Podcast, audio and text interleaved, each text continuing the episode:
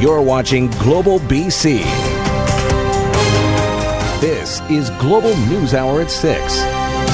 Good evening and thanks for joining us. Chris is off this week.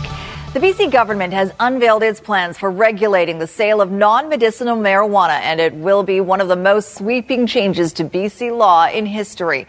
Cannabis will be mostly subject to the same restrictions as tobacco. The legal age of possession will be 19, the same as alcohol. And as our Keith Baldry first reported last night, it will not be sold in liquor stores, although the Liquor Control Board will be in charge. In a moment, we'll tell you how the province plans to handle driving under the influence of pot. But first, Ted Chernecki has more on the major new regulations province right now announcing how it plans to regulate recreational marijuana. Breaking news this afternoon BC's Attorney General laying out a few more details of what the legal marijuana marketplace might look like in the months ahead. But I want to be clear. First up, you won't be able to buy marijuana in liquor stores, but the liquor distribution branch will run the show for both public and private sellers. This is really the dream come true. We've devoted our lives to legalization and we've laid the groundwork and been the model. 30 grams is the maximum allowed to be carried on a person person 19 years or older. Non medical marijuana smoking or vaping is banned from all public places frequented by children. You can grow up to four plants at home, but they can't be visible to the public. And as for all those existing medical marijuana stores, they'll need a license from the province and a permit from the municipality. If they want to, to, to, to, be in business, they're going to have to apply. They're going to have to get a license and approval from the city, and they're going to have to get a license uh, or approval from, uh, from the, the province of British Columbia. Users are paying close attention as the details were read out today. Unlike liquor stores, for example, no minors will be allowed in pot shops. No alcohol, tobacco, or lottery sales allowed. No edibles for at least another year or more. And municipalities have final say with the liquor distribution branch overseeing it all, like prohibiting any sampling in pot shops. You see craft beers and all these craft beers opening up, and people, you know, supporting a small community, a tight knit. And I think that's what cannabis is trying to reach out for. It's far, far less dangerous than alcohol. and that needs to be recognized. Users reacted with anger they're still being stigmatized. That far from relaxing the law, they're making it worse with a litany of new laws. Anyone with a criminal record, for example, and that's just about every pot activist out there, is barred from getting a license. Legalization was supposed to make it possible for us to be legal and licensed and do what we do without criminal records or sanctions. So I hope that we'll be invited in an inclusive model most of the details still need to be worked out. The only thing BC is close to finalizing is the licensing process, which will begin in a few months. Ted Chernecki, Global News. Well, now that we know more about what's involved, we have an even a better idea of how all consuming this will be for the provincial government. As we mentioned, Keith Baldry broke some of these details on the news hour last night. He joins us from Victoria with more on how it'll all be rolled out. Keith? Yeah, this is a gargantuan issue, Sophie. It goes far beyond what Mike Farnworth talked about today. In fact, Farnworth tells me in the upcoming legislative session, he's dubbed it the cannabis and budget session. That's all the rooms it's going to be for legislation. It's to do with the budget and with the many bills that have to be amended to accommodate the legalization of cannabis. We're talking upwards of 18 separate pieces of legislation that uh, amend all sorts of existing statutes from the Motor Vehicle Act to, uh, to laws that govern tenancy rights and landlord rights and those types of things. It reaches reaches far and wide, and which is why really it's tied up a lot of things the NDP would normally want to implement fresh after an election when a lot of those priorities are going to have to be put on hold now, according to Farnworth, to accommodate the federal uh, government's enforcement of legalizing cannabis come July. So a lot of work between now and July to allow BC to get ready. So today's news conference, Mike, Farnworth, basically the opening salvo, what's going to be a long running uh, procedure and challenge for the NDP government to implement what the laws that have to be implemented to meet that legalization. All right. Thanks for that, Keith Baldry Victoria. Of course, one of the biggest concerns about all of this is on the roads. Studies have found an increase in accident rates in U.S. states that have legalized marijuana. The new BC regulations will place strict controls on even carrying pot in a car. But as Grace Ke reports, one key question is still unanswered. Police are about to get more tools when it comes to getting drug impaired drivers off the road once the legalization of recreational marijuana kicks in. But these new regulations are expected to see legal challenges. If the legislation is passed on, say, you know, March 1st, it's going to be challenged on March 2nd. Anyone caught driving while drug impaired could get hit with a 90 day driving ban. And similar to alcohol, there will also be zero tolerance restrictions for the presence of THC for drivers in the graduated licensing program. There is concern over the 90 day ban when it comes to the reliability of roadside tests, something the public safety minister acknowledges is an issue. That's in the Senate uh, right now. It's one of the areas I said where we had where we have real concerns about uh, one, uh, the equipment, um, the test that's being used, when it will be ready, um, and the training that's going to be required. Saliva screening devices are being tested at policing agencies throughout the country. And while the devices can detect the presence of a drug, the challenge deals with actual impairment. Get some saliva from tongue. It can stay in your body for a longer period of time, depending on how long you're using it, how frequent you're using it, and quite frankly, how much body fat you have. So it can remain in your system for weeks, even months after use, and of course, you're no longer being affected by it. Similar to alcohol, marijuana cannot be in reach of a driver, and the province plans to increase training to law enforcement. Grace Ke, Global News.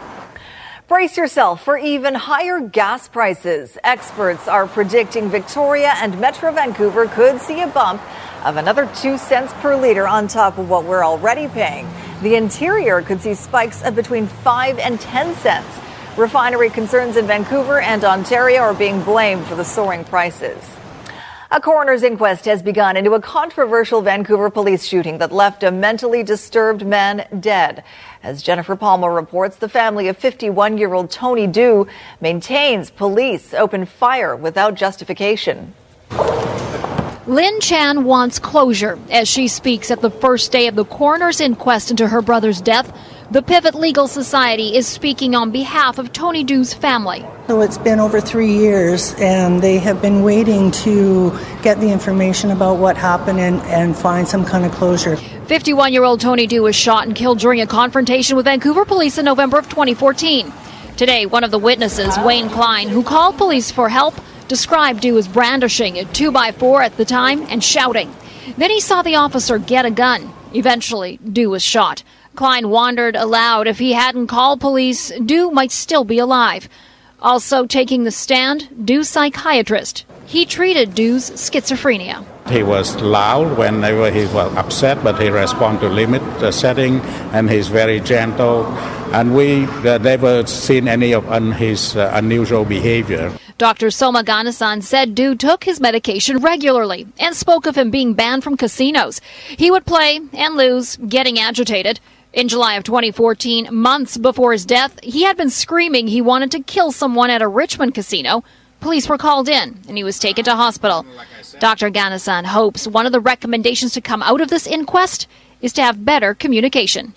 The, the system need to look at not just the casino, but also look at the law enforcement and look at the health authority. When Du's sister took the stand, she commented on his caring nature and their move from Vietnam to Canada in 1980. The inquest runs until Friday. The five person jury will come up with recommendations aimed at avoiding similar deaths. Jennifer Palma, Global News.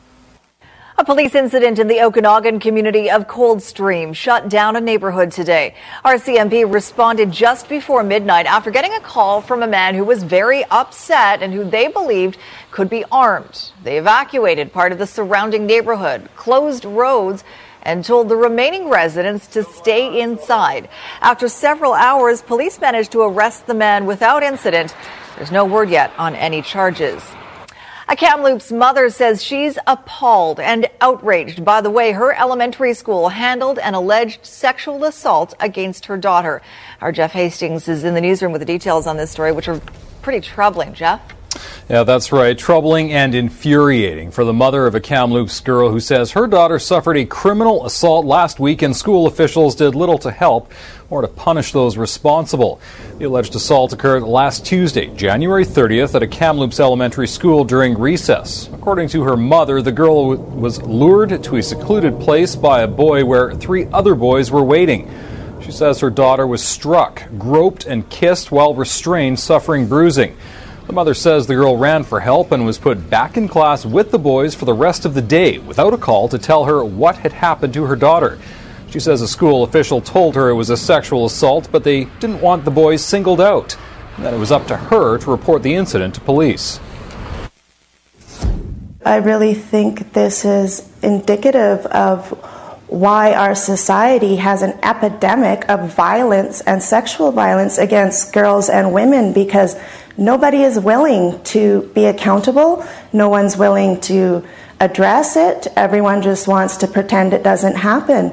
And, and then the unfortunate victims of these crimes are not only traumatized by the crime itself, but now they're walking around, you know, with guilt and shame that isn't theirs to carry, and it's wrong.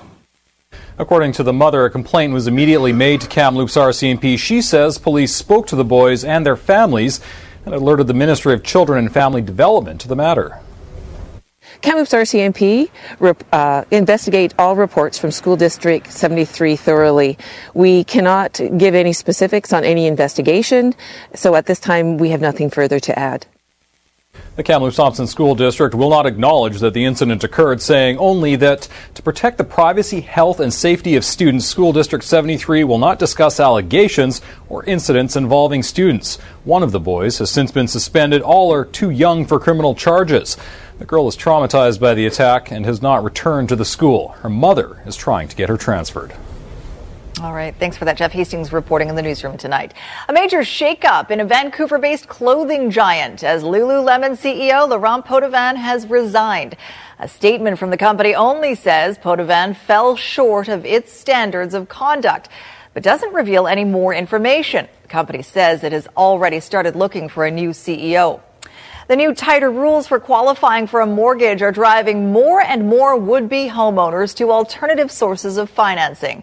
As Kylie Stanton reports, credit unions and private lenders are seeing a spike in clients who can't get a mortgage from the big banks. Is this what you'd like to see in your suite? The already competitive housing market just got even tougher for would be homebuyers.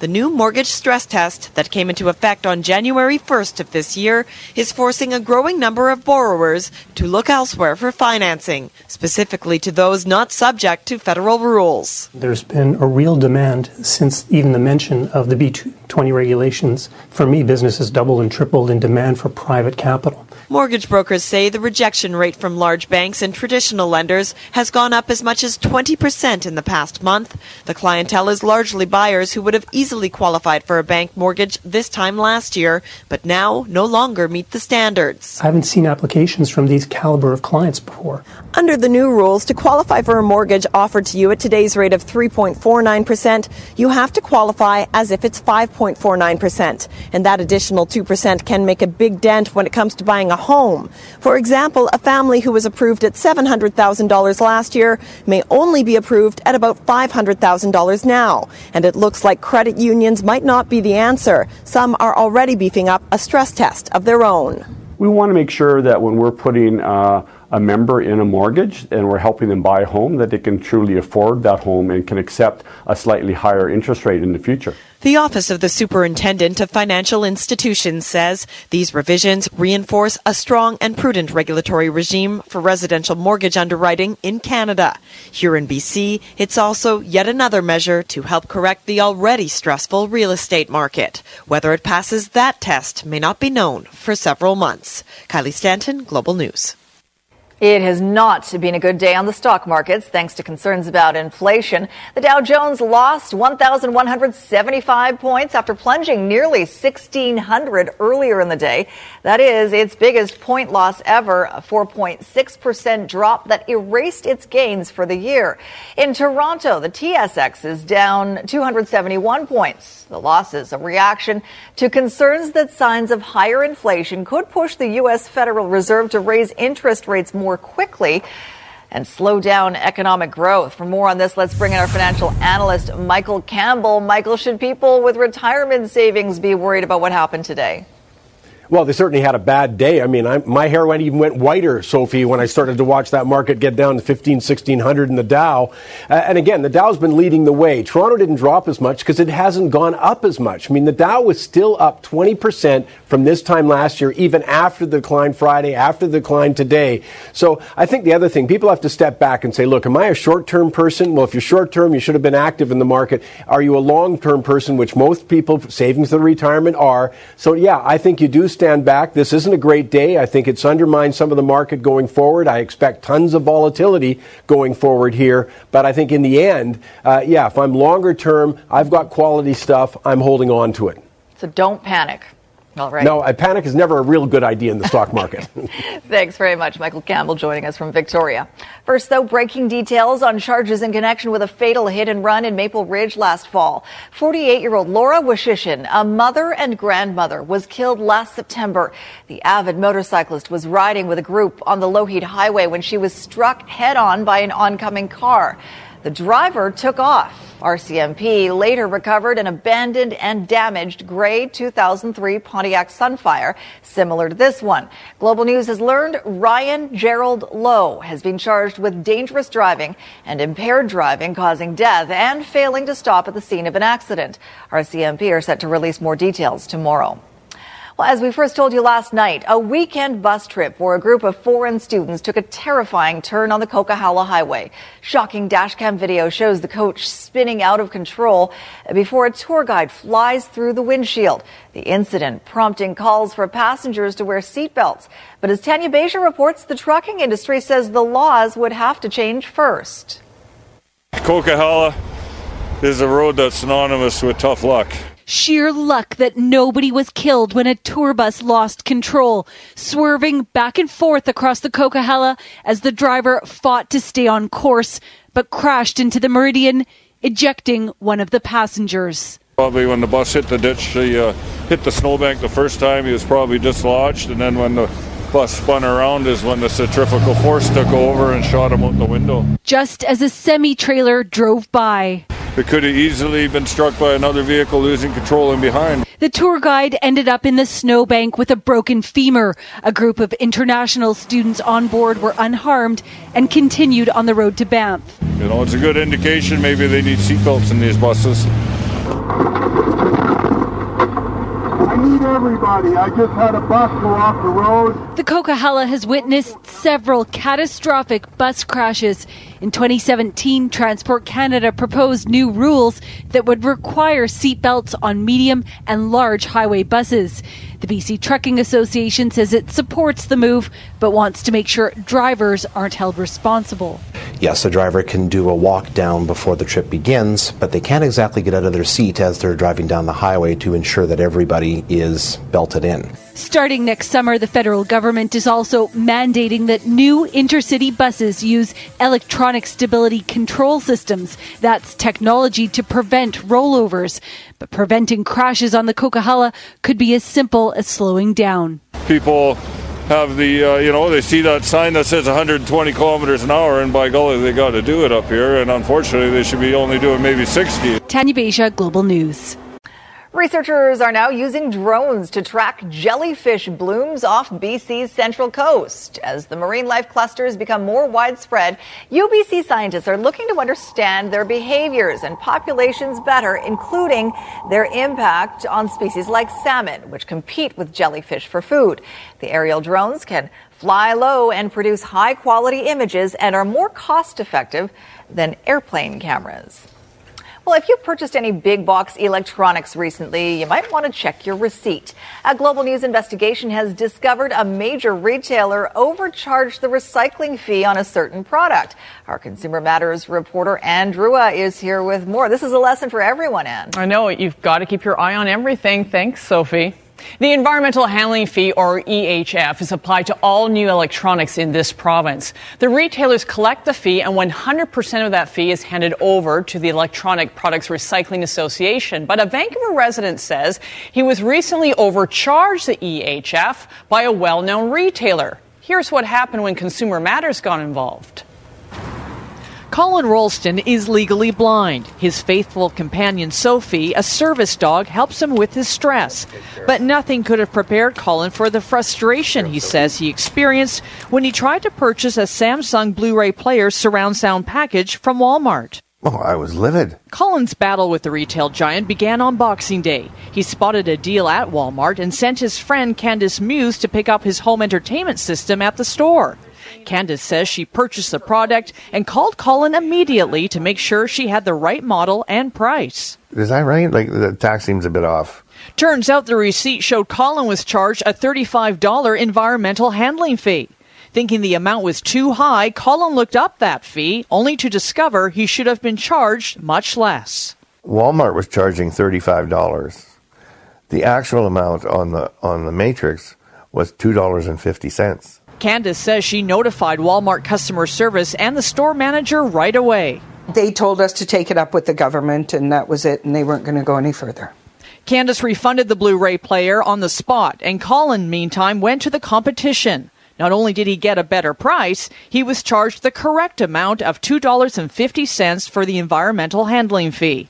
Colin turned to Consumer Matters to investigate. We reached out to the company for answers. Walmart stating, after an investigation, we discovered we made a programming error in our point of sale systems on this product. The error has been corrected and we apologize for the inconvenience this has caused. Walmart also stating the excess handling fees inadvertently charged were passed on to the E EPRA BC and did not go to Walmart. We checked with the Electronic Products Recycling Association, a nonprofit group that recycles electronics throughout Canada, to find out if that was in fact true. That money would have come to EPRA to, as I said earlier, to uh, to finance our operation. But um, that fee is easily transferred back to Walmart.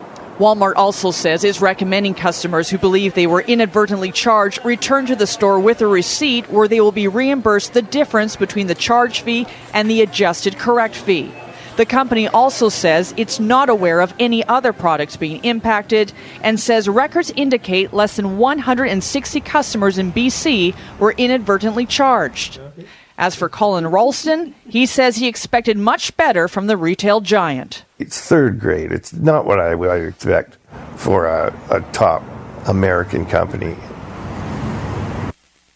And customers with any questions can also follow up with Walmart Canada's customer service via phone or email. That information is on the Consumer Matters website. And if you have a consumer issue for me, you can reach me via email at consumermatters at globalnews.ca.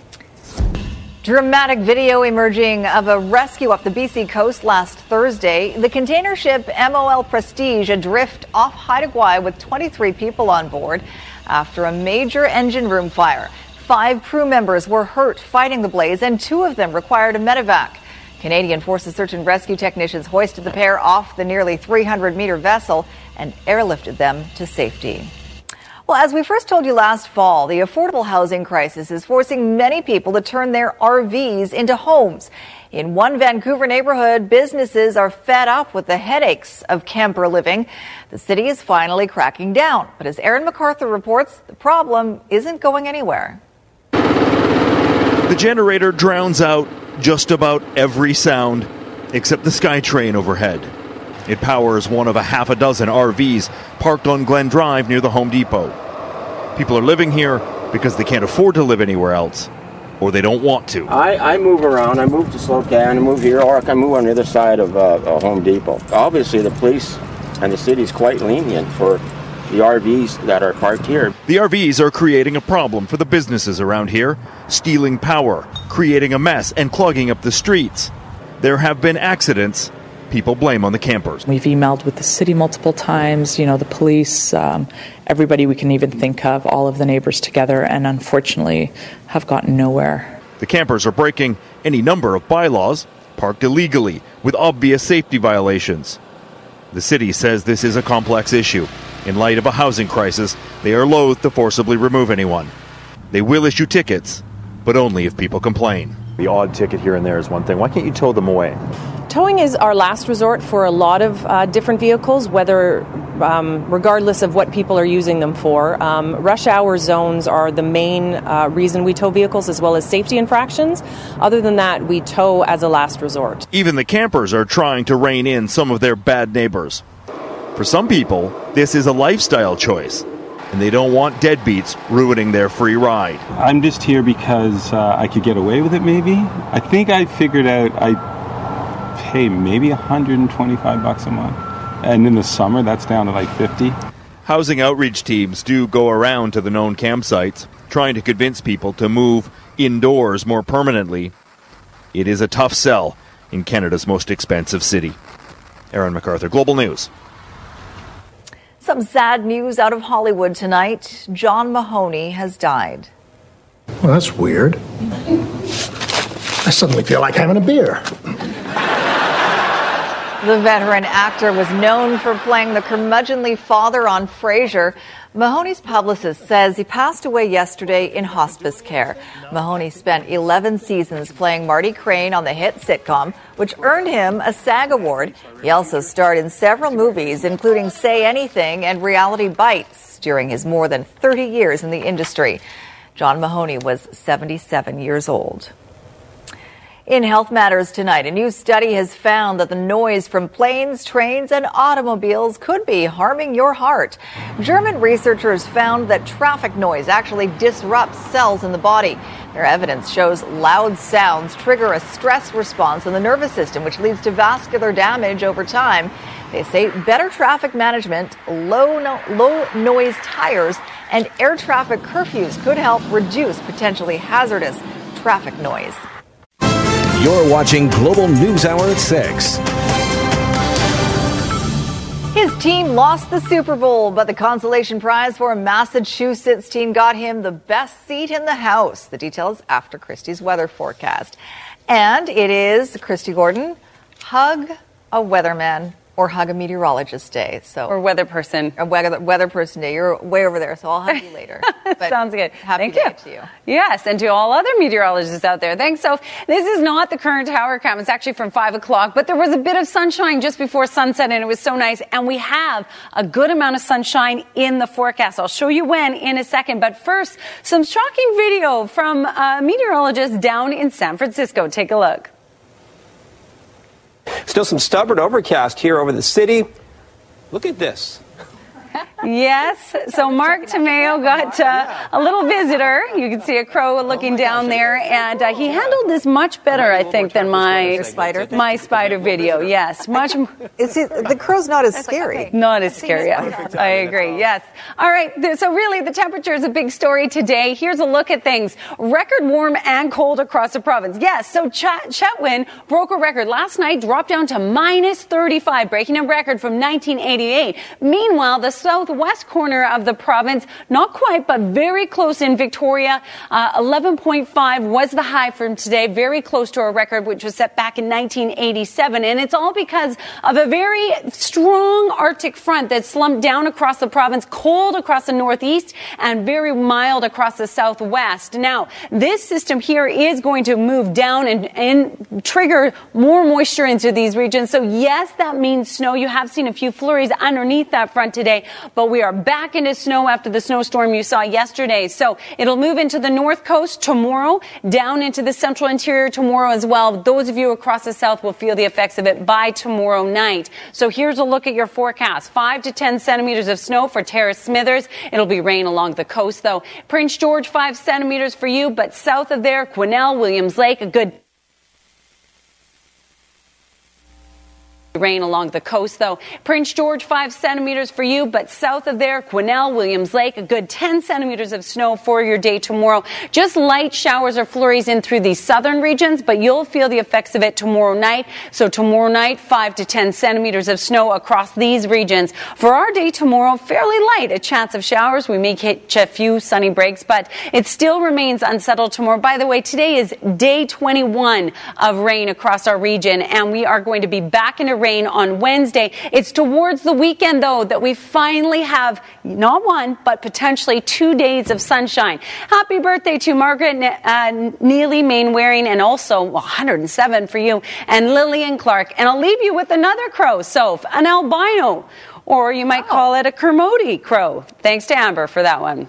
Very cool. All right. Thanks, Kristi. The teenager in the spotlight during the Super Bowl halftime show is now sharing the story behind his big moment. You'll recall when Justin Timberlake ran into the stands at the end of his halftime performance, 13 year old Ryan McKenna was there. He happened to be in the right place at the right time. The Massachusetts teen securing forever fame as the kid who got that super selfie with JT in a moment that went viral. My dad told me he was coming around, so I like went behind the people and I just like jumped in there, and he's kind of stopped like right where our row was. So I just had to jump out there with my phone and try to get a picture. I had to post it, but I'm a huge Justin Timberlake fan, and he's like, that was my favorite song, "Can't Stop This Feeling." So I was just like so excited to like that he was right there.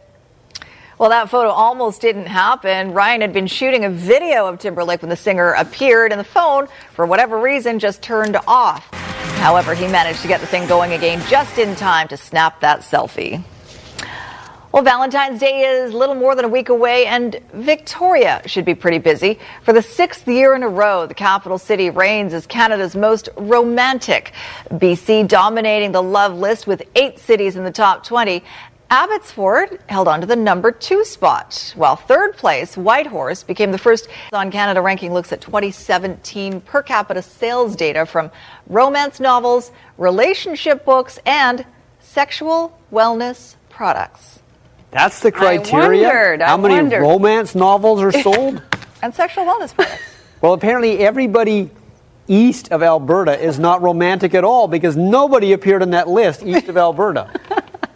What is amazing? I mean, I guess the, there's uh, love yeah, in the well, air here in BC. Apparently, if you're selling romance novels and sexual wellness things, yes, you should not be doing it east of Alberta because nobody's interested. All right, Squire's got a special. I'm going to show you in one sec. But uh, yes, I do have a fashion show in today's program. Um, soccer is still the game, but instead of white, silver gray is now the color, or at least it will be for about half of the Whitecaps games this year. They have changed their look a few times since they joined Major League Soccer, but then again, a lot of soccer teams around the world do that, keeps things fresh, and it also sells merchandise. An early indication from fans of the Whitecaps is they like this one. Where am I going here? Thumbs up. There you go. It's the silver gray. What do you think? Thumbs up. You like it? I like it. It's way better than that brown one they broke out a few years Yeah. ago. I mean, not even the Cleveland Browns are brown. It's like brown and blue or something. Yeah, it was just brown. It was unfortunate. But the other uniform will be the white with the blue, uh, the raindrop uniform. But this will be there for about half the season, and they're going to put them on sale on February 13th. So there, you had a preview. All right. Okay, Philadelphia. Nick Foles just helped you win the Super Bowl, your first ever, filling in for the injured Carson Wentz. What are you going to do with him now? Well, the answer is probably trade him. Because the moment Wentz's knee is back to normal, he is the Eagles' starting quarterback again. Foles has one year left in his contract in Philadelphia, but his trade value will never be higher than it is right now. And I got to say, the Patriots didn't really pressure him at all in yesterday's game. Great offensive line, too, that Philadelphia has. Foles has the arm and talent to succeed if he is on the right team, and he showed it yesterday. He showed it the week before against Minnesota, or two weeks before. This throw, dead solid perfect to Alshon Jeffery. Now, the play he'll be remembered for most is when he caught a pass. First quarterback to do so in the Super Bowl right before halftime. Gutsy call, fourth down call. But this was my favorite Foles play. This pass is basically between two defenders and a third coming. And he hits Corey Clement perfectly. I know he kind of bobbled the ball, but it's a good touchdown. And that's a great pass from Nick Foles. Now, in a game with very little defense, the best defensive play at the Super Bowl may have been the security guard holding comedian Kevin Hart to no yards when he tried to get on the stage for the trophy presentation. Now, Hart is a Philadelphia guy, born and raised, and he's in big movies. But that doesn't mean you get by security when they're handing out the Lombardi trophy. He apologized today, saying that when alcohol is in your system, you do dumb stuff. Thanks for the tip. Like trying to get by a security guard who's the size of King Kong Bundy when you yourself are only 5'2. He did crash a post game show, though, but was kicked off of that when he dropped an F bomb, which is also something alcohol will do to you. But I'm quite sure other Eagles fans did much worse after the game yesterday. All right. Oilers, Lightning. The Lightning beat the Canucks on Saturday. Now they're in Edmonton. Connor McDavid gets a power play goal right there. Nice passing. But here's one of the reasons the Oilers have struggled this year defensively. They can be a tragedy. Example this. Oh, right in front of the net, Alex Killorn scores. It's 1 1 in the first period. Well, barring unforeseen events, Ty Ronning will hold the Vancouver Giants record for most goals in one season, and he'll also become the first Giant to reach the magic number of 50 goals in one season. That's impressive. Still quite a bit short of the 89 his dad Cliff scored in one season for the New Westminster Bruins, but that was when the 80s, that was in the 80s, I should say, when I don't think goalies were allowed to play. Here come the Giants. Good speed. Caution his feet for Watts. Hard across. Ronning scores! It's no longer if Tyron is going to score 50 goals, more of when. Ronning is a goal away from matching Evander Kane's club record of 48 goals in a season and three away from becoming the first ever Giant to reach the lofty mark. Uh, determination and skill, put the two of them together, both A plus, you end up with 40 to 50 goals. That wasn't my goal at the start of the season. My goal was was to uh, make playoffs and, and, and you know from there go along and, and uh, try to go as far as I can in playoffs as a team. Both the Giants and Ronning are going places. G-men destined to make their first playoff appearance in four years. Ronning's 47 goals deep into a season that'll earn him his first pro contract with the New York Rangers. He's living skating proof that little guys can play what used to be a big man's game providing you put the time in. He's always had a tremendous work ethic, so that's always been there. But I think the strength and power is there, and, and also the, the hard areas. He, he's consistently going to the hard areas. He's scoring in different ways, and if you're going to put up that many goals, you know you got to get to the net, and he's clearly doing that for us, and uh, he's being rewarded for it. For all the work that he's done, you can see him at the start of this year uh, evolve into a size of a player that could play in the National Hockey League. Ronning spent a month and a half of his summer working out in New York with the Rangers strength and conditioning coach. He also skated with a handful of NHLers. Judging by the season he's had and how Ty's game has evolved, the next question to be answered is when will he make his NHL debut with the Rangers? Jay Janower, Global Sports. There you go. What did Tom Marshall used to say about Cliff Ronning? Little, little Cliffy Ronning or something like that? Something like that. okay. Well, he was little. Thanks, Squire. Cases. Whistler Blackcomb close to 300 centimeters, Grouse 366, Cypress 365, and Sasquatch just under 300. Revelstoke a base of 271 with 12 new, Manning Park 194 with 10 new, Powder King base 249, Mount Washington 235. In the southern interior, a fair bit of fresh snow has fallen. Big White a base of 255, Silver Star 254, Sun Peaks 217, and Apex 227.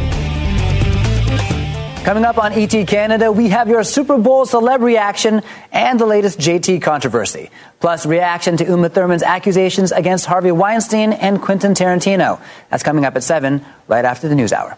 Back to you. Thank you very much, Carlos. Well, this next story is a throwback to the 1980s when many of us might remember struggling to solve the Rubik's Cube.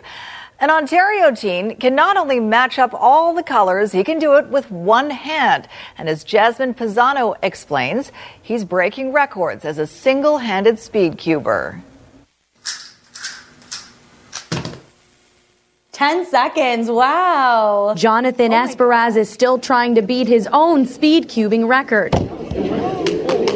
7.57 seconds is how long it took him to solve a Rubik's Cube with one hand at last week's speed cubing competition, breaking the record for the fastest single handed solve in North America. I knew it was Canadian national record, and then I was like, oh, wait, that's North American record. So then it was kind of like double mind blown.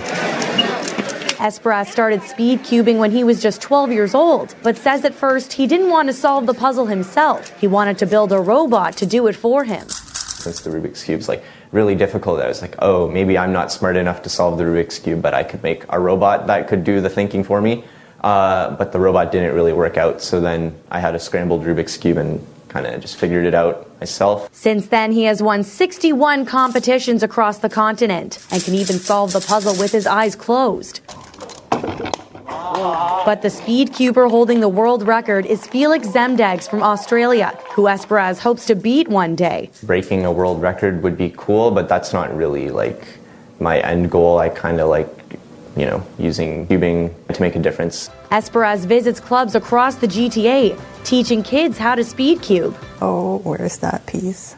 even helping his parents solve the puzzle. The Rubik's Cube, it's brought me like a lot of fun, a lot of joy, uh, and I kind of want to share that with other people. Every time he goes to that next level, we are just mind blown. Esparaz will be hosting his own competition in Pickering in March, but he says he wants all speed cubers to remember what's most important to have fun. If you're always just pursuing the next win, I don't think you'll ever be happy. Yes. Jasmine Pazzano, Global News. That's amazing. So It is He's smart and he's a good human being.